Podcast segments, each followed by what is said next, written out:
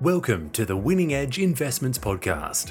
Winning Edge Investments provides industry leading horse racing and sports betting tips, ratings, and education, enabling you to invest intelligently and treat your betting like a business. Go to www.winningedgeinvestments.com to learn more about how you can start to supercharge your betting bank immediately. Treat your betting like a business and invest intelligently with Winning Edge Investments.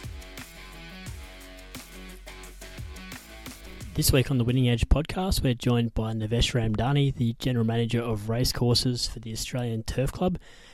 G'day, Navesh. Uh, good day to you, Brad. So, how's everything going with the carnival really starting to heat up now? Yeah, very good. Obviously, in the midst of uh, a big spring carnival, and uh, so far so good. We've uh, we've had a pretty good run of weather, considering what we've had through the winter, and yeah, it's all shaping up to be a, a great carnival, and looking forward to it. Uh, particularly, obviously, the Everest and all the excitement that that brings, and and of course the Golden Eagle, which uh, comes after that, and uh, you know what that is shaping up to be as a race as well. So, really, lots to look forward to over the next couple of months definitely those races are really shaping up to be high quality, and of course Epsom Day this weekend. Certainly, and yeah, what a great Epsom, and uh, certainly looking forward to it. Well, I wanted to get you on the show to give our audience an idea of your role and how that plays into the tracks being prepared in Sydney for the carnivals, not only for the carnivals but all year round. Before we get to that, tell us about your career and how you got into the role. Yeah, look, it's uh, interesting, I suppose, and uh, I started my racing career in South Africa for a company called Phumelela. I was a track manager of turf and Turffontein Racecourse in Johannesburg uh, for about five years. Um, yeah, I suppose I have a horticultural background and turf management, and during my time in South Africa, I also studied a bit of business management as well. And so, working at Phumelela as a, a track manager, then I took over um, a very big sort of center of excellence, I suppose you can call it, uh, just north of Johannesburg in, in Midrand. And we had 1,200 horses. It was a dedicated training center.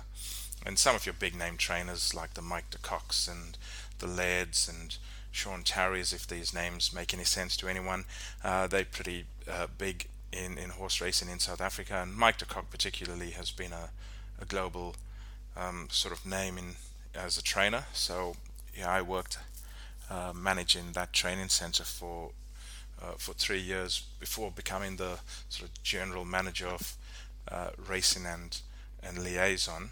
And my last role prior to leaving Phumelela really entailed managing Turffontein and as well as the training center, but it was also more trainer focused in managing the relationship between trainers and the company. And uh, yeah, I don't need to tell you that is a challenge in itself managing trainers and it takes a special kind of person to um, develop a relationship with them. And I've been lucky in that I was, you know, able to do that in South Africa, and then um, obviously carry that over here to Australia. And um, you know, uh, in 2010, when Dave Hodson resigned as the racecourse manager of Royal Randwick, uh, the club obviously embarked on recruiting for that role and um, I saw that role applied or advertised on, on pretty much racing jobs, which is the sort of main Australian racing jobs um, website, and I applied for the job just off the internet. I didn't really know that much about Royal Randwick. Uh, I did visit Australia once before, and uh, I visited Rose Hill, and I was very impressed with the setup there. I certainly didn't realize Randwick was what it was when I advertised for the job. Not that it would have swayed me one way or the other. I certainly was looking for a change from South Africa, and, and obviously moving to Australia was something that you know I really wanted to do for a number of years. And so I saw this role as an opportunity and applied for the job, and and I and I got it. And you know, uh, perhaps lucky, but I think I had all the relevant qualifications that the club required, and I was fortunate in South Africa in that the the tracks that I had to manage in South Africa was very similar to what they had here at Randwick, uh, and more particularly, Randwick's main training track was what we call a Trackmaster American Dirt track, and so I had experience in managing that, and that was one of the key requirements for the role is managing the dirt track and. Yep and I think that really st- strengthened my case to get the job. What are the main differences between racing in Australia and South Africa? Is there many similarities? Look, uh, coming from Johannesburg, I'd say the, the main difference is really the climate. Um, everything else is very, very similar. I always sort of liken racing to a um, to almost like being a doctor. And if you go to racing, different racing jurisdictions around the world, um, it's like taking a doctor taking a pulse of a person. Yep. Uh, once you get there and you kind of suss the scene, you very quickly get to understand, uh, you know, what's happening within that racing jurisdiction. And I was fortunate in that I was able to, uh, you know, have that ability to be able to quickly get into it. And I hit the ground running here in Sydney. Uh, but to answer the question, uh, there was a lot of similarities. Um, I suppose uh, in South Africa as a country as well as Australia as a country. Um, they're very, very similar countries, um, and racing was very similar. So most of the challenges uh, and the requirements for the job were were similar in both. And the only thing I'd suggest would be is the, the, the climate in Sydney and the winter rainfall and the humidity versus uh, up in Johannesburg, the summer thunderstorms uh, up in altitude and the very cold winters would be the difference between South Africa and uh, Sydney. So, in your role, there's four trucks uh, Rosehill, Randwick, Warwick Farm, and Canterbury. Tell us about the preparation for carnivals, the rail movements, that kind of thing. Where does it all start and how much planning goes into it?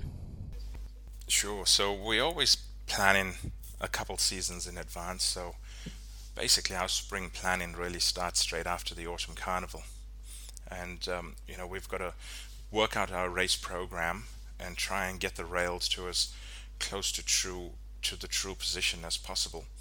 And um, you would have seen we we race George Main Stakes Day uh, on the true, and then we go out to three for Epsom, um, six for Spring Champions, and then back into the true for the Everest. And that's been our pattern of rail positions for the past few years, and that's worked really well for us. Uh, but yeah, look, our, our, planning starts months and months in advance, and it really, we really sort of impacted significantly by the type of winter we've had, and um, we have had an extremely wet winter this year, which has been frustrating for a lot of people, um, even for track managers as well. Obviously, all these heavy tracks, and um, you know, week after week. But look, what has happened with the with the wet winter meant that we've had a relatively mild winter as well in as far as temperatures. So that set us up really well for when we did start to get a little bit of heat uh, towards the end of August and, and in the early parts of September. So you know we the tracks really bounced out the ground. Uh, the ground was wet, and we had lots of product in the ground in as far as fertilizers and everything was set up pretty much perfectly for the grass to bounce out the ground. And you you can see that when you walk our tracks. Uh, we've come out of this winter, despite the multiple heavy tracks, uh, a lot better than we have in a number, you know, for a number of winters. And and I think the tracks are presented perhaps the best uh, coming out of this winter than than any of the winters I've been here for sure.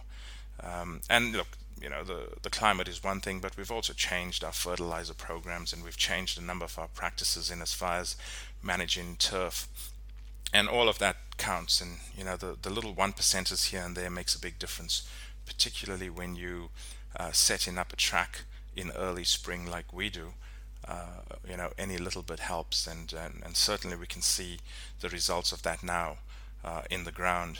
Uh, we raced on George Main Stakes Day, we had a little bit of rain. The track handled it beautifully. Uh, we got to a good four on that day.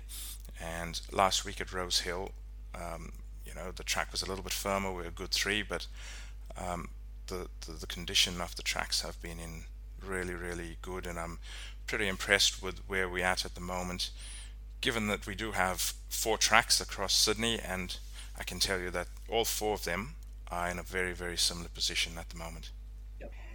What are the key differences between the four ATC tracks? Can you tell punters how the tracks generally play with certain rail movements or weather conditions? What are some of the recurring themes at these tracks? Yeah, I'll start with Randwick. Randwick over the years has had its issues. Uh, one of the things I had to do when I got here very quickly was understand this track and, and how it performs. And um, I can tell you it's a very different track now than what it was when I got here. So, you know, it, it performs extremely well, and I'm you know very happy with the, the performance of the Randwick course proper. Uh, in the past, when we were a lot more impacted by the wet weather, and you know you tend to have horses getting off the rail a lot more when we've had a bit of wet weather, but that seems to have, to be lessened now than it was or ever has been in the past, and that's because we've you know worked a lot to try and achieve that. So yeah, and as far as uh, Randwick, it's it has a few undulation, undulations, and it's a very challenging course.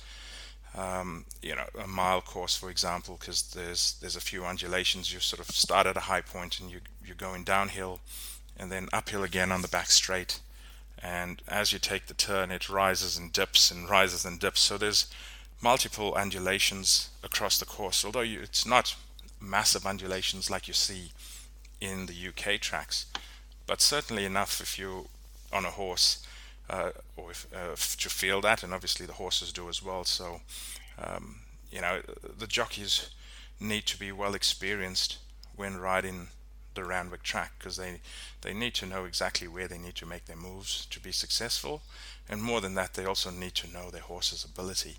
Uh, so it's it's an it's challenging in that way, and that's why it's sort of renowned as one of the best mile uh, sort of race courses in the world is because it's it's challenging for the horse and the rider, and they have to be uh, incredibly smart when they ride it to be to be successful. Is that something as a track manager you do when you sit back and say, "Oh wow, that jockey has ridden that race perfectly and ridden the track for the day just perfectly"? Oh, for sure. Look, uh, you know, it's hard not to when you have the the depth of riders that we have in this country, and um, you know, regardless of the the distance um, that has been ridden, you know, you you look at some jockeys and you go, wow, he rode that race incredibly well, and um, you know, it goes without saying, obviously, Glen Boss being the sort of uh, success he's had over the Randwick Mile, and and you know, the, we've seen him ride, yes, yes, yes, in the um, in the Everest, and um, you know, we've, seen him ride cold in. There's he just has a great ability to be that big uh, race jockey. Yeah. Uh, but apart from that, you know, there's there's certainly um, you know different jockeys at different times uh, ride ride to perfection, and and you sit back and appreciate that for sure. I know you must have a great relationship with the trainers at the tracks, but what about the jockeys as well? Yeah, look, you know, we uh, I see them all the time, and look, they're great guys and they have their challenges. Obviously, it's it you know the the risks to the job and then um, the occupational um, requirements, I suppose, in as far as diets, and it's not an easy job. And I totally respect where they're coming from and um, you know some of their frustrations. And equally, I think they respect where we come from as track managers and, and, and as people preparing surfaces for them to ride on it is an incredibly challenging uh, role because we're dealing not just with uh, natural elements, but we're also dealing with a living organism in as far as the, the, the grass. And, uh, you know, things can happen pretty quickly with uh, different environmental conditions like pests and diseases. And um, sometimes the grass just doesn't grow um, for whatever reason. And we, we have to be able to identify those in advance and be able to plan for it, and if it is something that's just unplanned or, or is just crept up on us, uh, we need to be able to make very quick decisions on how we can combat those challenges. Very much the same as, I guess, someone ri- riding a horse when a, a, horse jumps from gates and it doesn't exactly jump and go to plan. You've got to make quick changes to be able to um, better position yourself, and, and we're exactly the same. That's how I like to sort of compare it uh, we'll be agile and uh, ready to to jump on any any any challenge that may present itself. Winning Edge Investments is an independent provider of tips, ratings, and betting education on horse racing and sports, recruiting only the best full time professional punters and expert analysts. Does your tipping service offer transparent posting of results every day using an achievable odds recording method? Do they offer a 120 page betting education pack with every membership? And do they provide a profit guarantee, loyalty bonus credits, refer a friend bonuses, and special insider discounts to valued members? If not, head over to winningedgeinvestments.com for a different, better experience. Treat your betting like a business and invest intelligently with Winning Edge Investments. All right, so let's get back to the four tracks. We've covered Randwick. What about the other tracks? Sure. So Rose Hill, you know, it's it's a totally different uh, shape and si- uh, size to Randwick. Um, look, it presents, uh, it has its own challenges, but equally it, it's it's also a really good surface.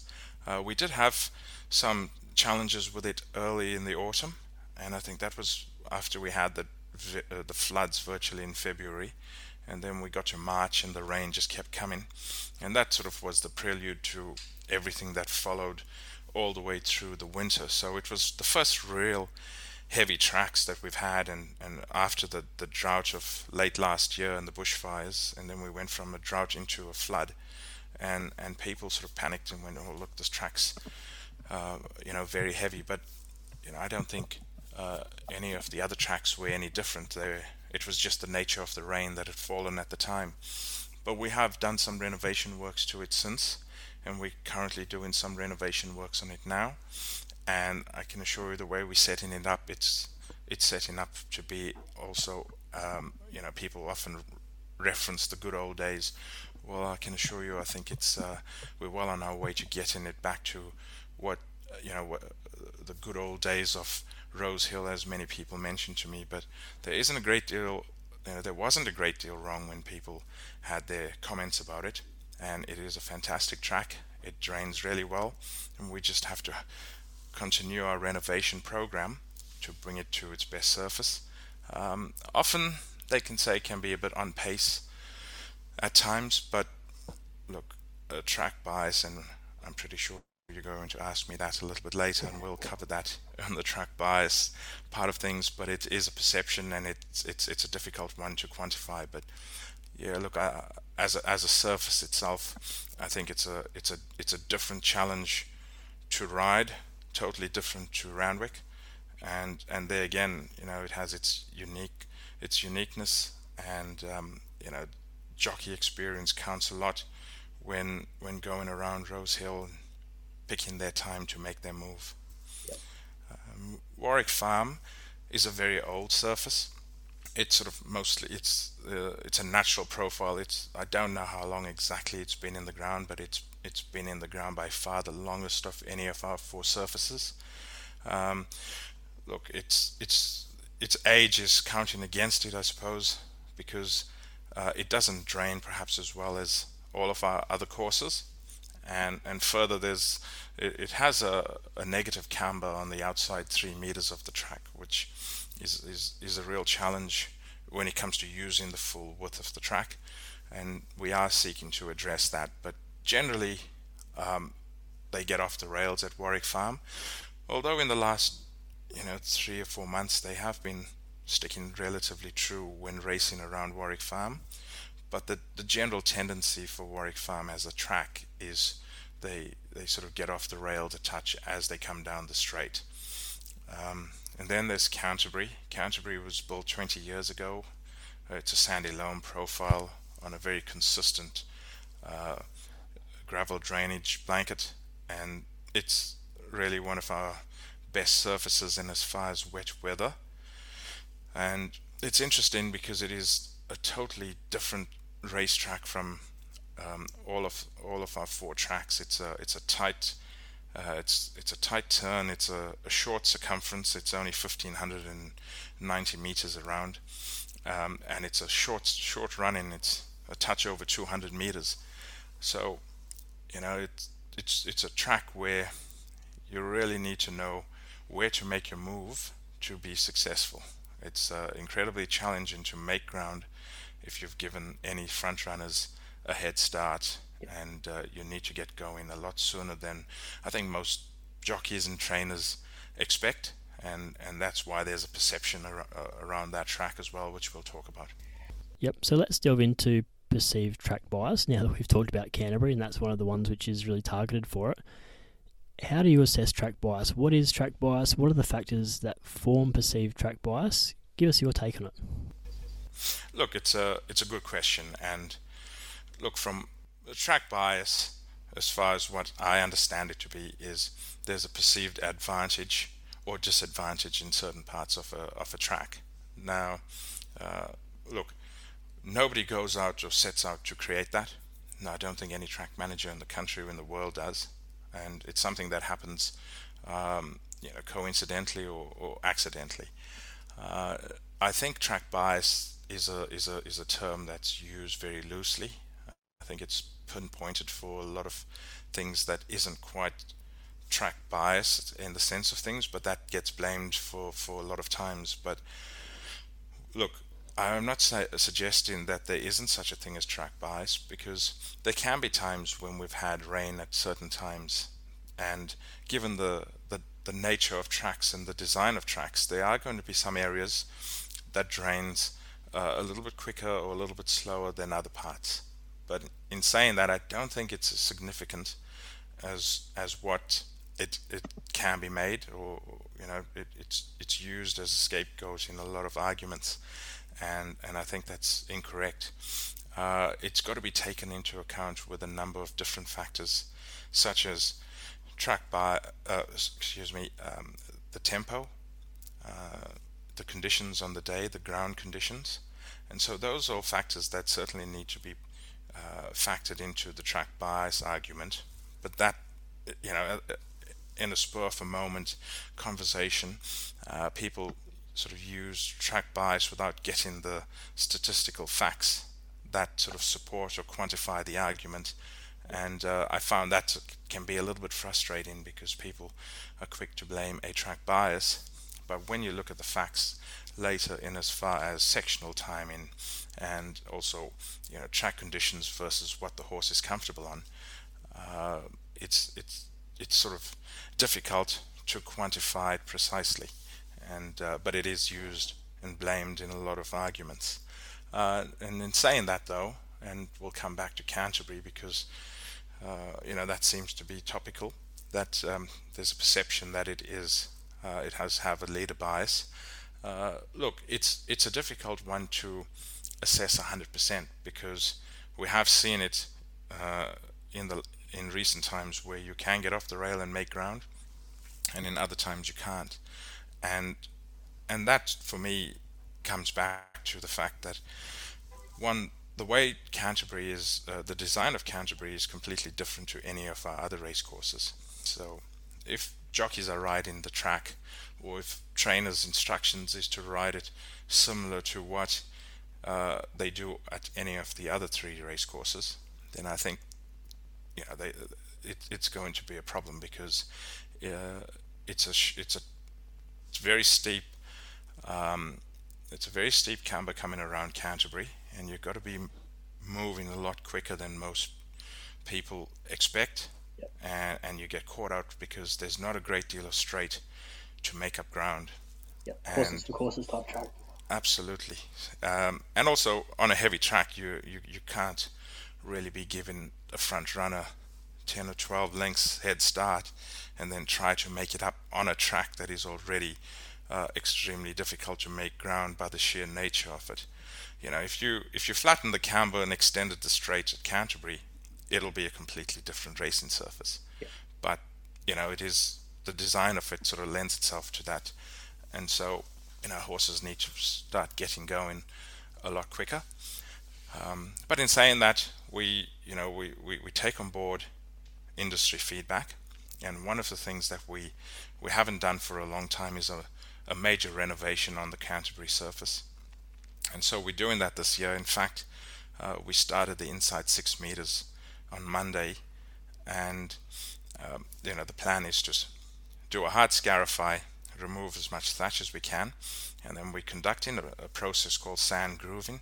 And sand grooving really is it inserts sand in slits uh, in the top 125 mil of the surface. So that would help really get percolation of water through that profile a lot quicker. And in my opinion, with scarifying it and conducting that process, it's certainly going to even out the surface from the inside to the outside.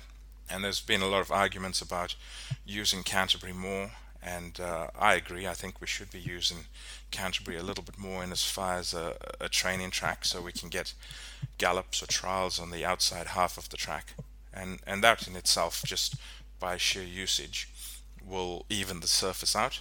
Um, but this this year is going to be almost a reset for Canterbury's surface. We'll we'll do a hard scarify, we'll sand groove it, and and I think that will even out that surface uh, right across.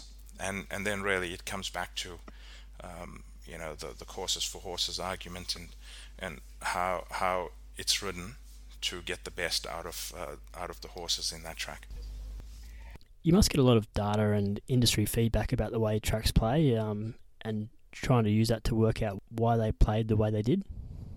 Yeah, look, we we do. We get feedback. We get uh, statistical analysis, and, and look, you know, it's it's it's a difficult one to, you know, as I say, put your finger on exactly that's what it was. But there's a multiple a multitude of factors, and, and as I said, rail position is one, uh, and and different rail positions, uh, you know, horses or the pattern is different uh, on different rail positions.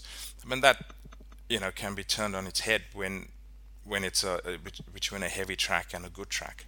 So you know, whilst there's a, a track bias argument, I think it sort of there's a multitude of factors that contributes to the track bias, as I said, and I think it it certainly comes back to look assessing it as a package with um, track conditions, uh, tempo, sectional times, and then obviously where the better part of the track was for that race meeting. And it can start off being one way, and there's a perception that either the, the inside or the outside may be off, and then uh, midway through the, the race meeting, uh, it changes. And then there's some people that sort of talk about how the bias changed. So you can look at bias whichever way you want, and as long as you have it in your head, you're always going to look for that as uh, an excuse or as a factor, and uh, it's it's challenging to pinpoint it exactly. Is that the hardest part of the job, having that balance between what the punters want, what the trainers want, and what the wider industry wants? Look, it is it is one of the challenges for sure, and that's why we have guidelines and minimum standards from Racing New South Wales, which guide us as to what exactly we're trying to achieve. And so we we aim to uh, produce a track of a good four rating uh, and heading towards a good three during the course of the race program um, and a good cushion of grass. And we're fortunate in that we always do have that right throughout the year. So yeah, there, there are minimum standard guidelines which which um, guides us to how we prepare tracks, and and that sort of helps and makes it a little bit easier. So we've covered a couple of important areas. Is there anything else you'd like to touch on? Oh, look, you know, it's uh, uh as a racecourse manager and having to manage now all four surfaces. Uh, it is it is a challenging role, but I can assure you that the the four track managers in Sydney and track managers in general who I meet right across the country and the world, they are incredibly passionate people. They absolutely love the job that they do, and that's the reason why they do it, and that's the reason why we do it so well is is because we love it. And it is challenging, and, and a lot of times it can be a thankless job. But the guys that we have on the ground doing the job they are aware of all of that and uh, they deeply passionate about what they do and how to present tracks and they love horses um, so I can assure you and punters that whatever we do in the preparation of racetracks in Sydney uh, we're doing it to the best of our ability with the greatest intention to be able to provide the best surface week in and week out and and that passion is what really drives us and if you don't have that uh, it's t- it's difficult to keep the job, and I suppose it's it's much the same being a, a, trainer or a jockey. If you if you don't love what you're doing, you're going to have a challenge in keeping that job. And and we're fortunate that we have a great team at the Australian Turf Club, and we have great management that supports us. And you know you can see that in, in, in the work that we produce. Yep, well said. Uh, certainly a tough job, and it would be nice if the credit for a good track was as loud as the, the criticism they receive when a, a track doesn't play the way uh, the punters want.